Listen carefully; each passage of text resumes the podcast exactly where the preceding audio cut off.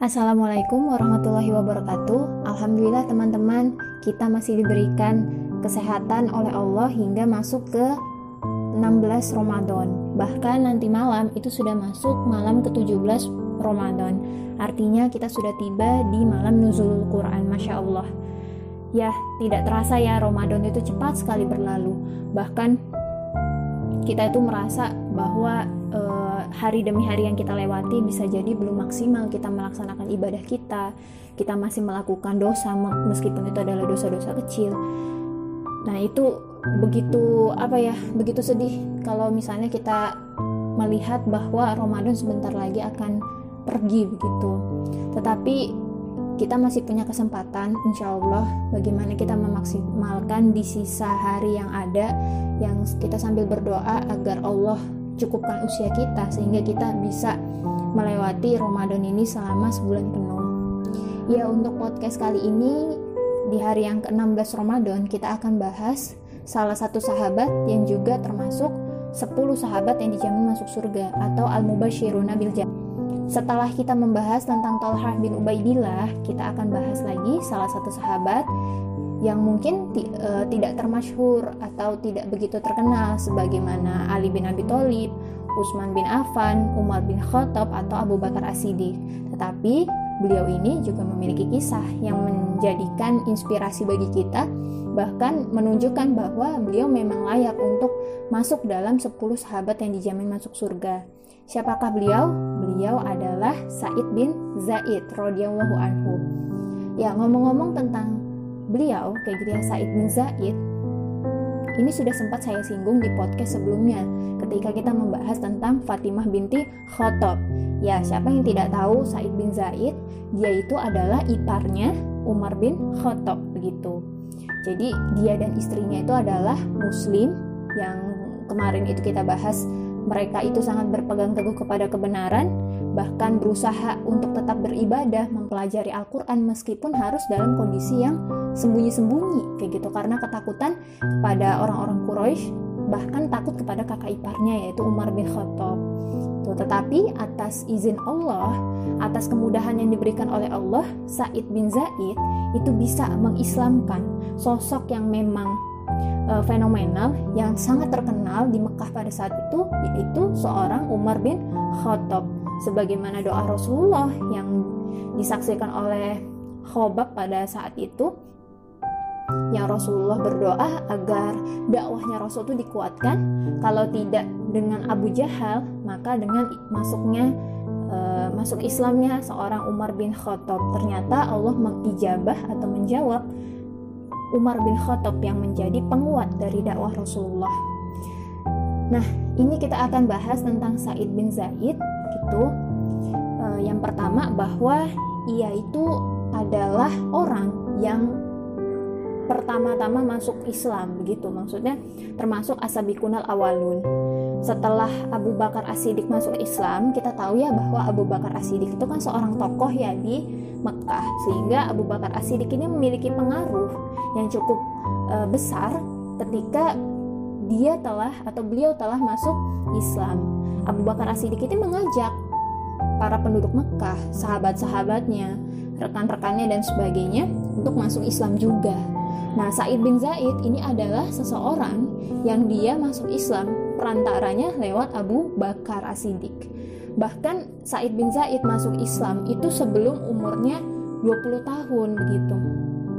Jadi masih di usia yang muda, masih termasuk pemuda tetapi memang uh, apa? memang berani untuk mengikrarkan syahadat untuk mentauhid. Nah, satu hal yang istimewa bahwa meskipun Said bin Zaid ini tinggal di tengah kondisi orang-orang Quraisy yang dia menyembah berhala, yang musyrik, tetapi keluarganya Said bin Zaid ini adalah keluarga yang terjaga. Artinya Said bin Zaid beserta keluarganya itu pen, bukan penyembah berhala atau agama nenek moyang, tetapi mereka itu menyembah Allah. Kemudian yang istimewa lagi dari seorang Said bin Zaid bahwa Said bin Zaid ini tidak pernah alfa dari peperangan. Dia selalu ikut peperangan bersama dengan Rasulullah. Kayak gitu peperangan yang dilakukan oleh kaum muslim ketika daulah Islam itu sudah tegak di Madinah. Mulai dari perang Badar, kemudian Fatu Mekah, kemudian perang Uhud, kemudian perang Mu'tah dan perang-perang lainnya itu diikuti oleh Said bin Zaid. Suatu ketika Said bin Zaid itu sedang melaksana, melaksanakan suatu tugas penting yang ditugaskan Rasulullah kepadanya.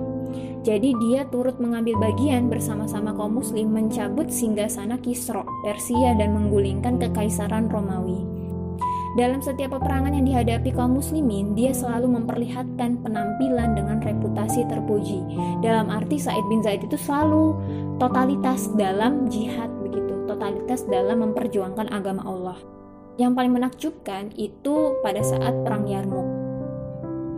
Sejenak kita dengarkan Said mengisahkan pengalamannya. Jadi ini Said sendiri yang be, yang bercerita ketika terjadi perang Yarmouk, pasukan kami semuanya berjumlah 24.000 orang tentara cukup besar ya pasukan kaum muslim. Sedangkan tentara Romawi yang kami hadapi berjumlah 120 ribu tentara. Tetap musuhnya Islam itu biasanya jumlahnya lebih banyak daripada tentara kaum muslim. Kemudian Said melanjutkan, musuh bergerak ke arah kami dengan langkah-langkah yang mantap bagaikan sebuah bukit yang digerakkan tangan-tangan tersembunyi. Jadi begitu lihai musuhnya. Nah, Said melanjutkan di depan berbaris pendeta-pendeta, perwira-perwira tinggi, panglima-panglima, dan paderi-paderi yang membawa kayu salib sambil mengeraskan suara membaca doa. Gitu. Jadi itu yang mereka hadapi. Doa itu diulang-ulang oleh tentara yang berbaris di belakang mereka dengan suara mengguntur. Kemudian ketika tentara kaum muslim melihat musuh mereka seperti itu, kebanyakan mereka terkejut. Lalu timbul takut di dalam hati mereka. Abu Ubaidah bin Jarrah bangkit mengobarkan semangat jihad kepada mereka. Kemudian eh, Abu Ubaidah itu bilang, Wahai hamba-hamba Allah, menangkan agama Allah. Pasti Allah akan menolong kamu dan memberikan kekuatan kepada kamu.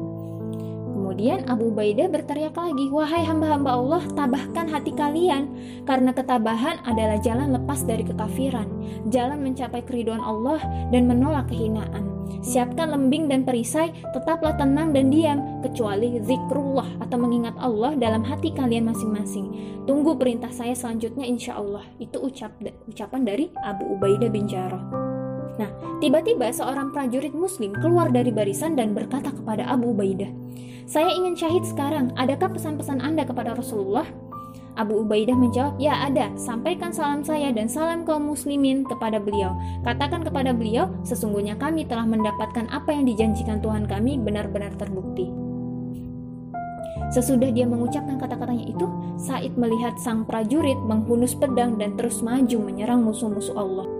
Said pun demikian, ia membanting diri ke tanah dan berdiri di atas lututnya, lalu membidikkan lembingnya dan menikam seorang musuh. Tanpa terasa tanpa terasa, perasaan takut lenyap dengan sendirinya di hati saya. Tentara muslimin bangkit menyerbu tentara Romawi, perang berkecamuk dan berkobar dengan hebat. Akhirnya Allah memenangkan kaum muslim, Masya Allah. Itu ucapan dari Said. Sesudah itu, Said bin Zaid ini juga ikut berperang menaklukkan Damaskus, begitu ya. Setelah menaklukkan Damaskus, kaum muslimin memperlihatkan kepatuhan. Abu Ubaidah bin Jarrah mengangkat Said menjadi wali kota di sana. Jadi Said bin Zaid menjadi wali kota di Damaskus. Dialah wali kota pertama dari kaum muslimin setelah kota itu dikuasai. Di masa pemerintahan Bani Umayyah, merebak suatu isu. Jadi ada sebuah rumor atau gosip begitu ya dalam waktu yang lama di kalangan penduduk Madinah terkait Said bin Zaid. Jadi ada seorang wanita yang bernama Arwa binti Umais menuduh Said itu merampas tanahnya dan menggabung ya, dan menggabungkannya dengan tanah Said. Wanita itu menyebarkan tuduhannya ke sean, seantero kaum muslim, jadi ke banyak kaum muslim dan mengadukan perkaranya kepada Marwan bin Hakam, wali kota Madinah pada saat itu, ya atau gubernurnya. Nah, Marwan mengirim beberapa petugas menanyakan kepada Said tentang tuduhan wanita tersebut. Sahabat Rasulullah ini merasa prihatin atas tuduhan yang dituduhkan kepadanya. Kemudian Said itu berkata, dia menuduhku menzoliminya, merampas tanahnya yang berbatas dengan tanah saya. Bagaimana mungkin aku menzoliminya, padahal aku telah mendengar Rasulullah bersabda, siapa yang mengambil tanah orang lain, walaupun sejengkal, nanti di hari kiamat Allah akan memikulkan tujuh lapis bumi kepadanya. Ya Allah, dia menuduhku menzoliminya. Seandainya tuduhan itu palsu, butakanlah matanya dan ceburkan dia ke sumur yang dipersengketakannya denganku atau yang dipermasalahkannya. Buktikanlah kepada kaum muslim sejelas-jelasnya bahwa tanah itu adalah hak hamba dan bahwa hamba tidak pernah menzoliminya. Itu ucapan dari Said bin Zaid. Nah, tidak berapa lama kemudian terjadi banjir yang besar yang belum pernah terjadi sebelumnya. Maka terbukalah tanda batas tanah Said dan tanah Arwa yang mereka perselisihkan. Kaum muslimin memperoleh bukti, Saidlah yang benar sedangkan tuduhan wanita itu palsu.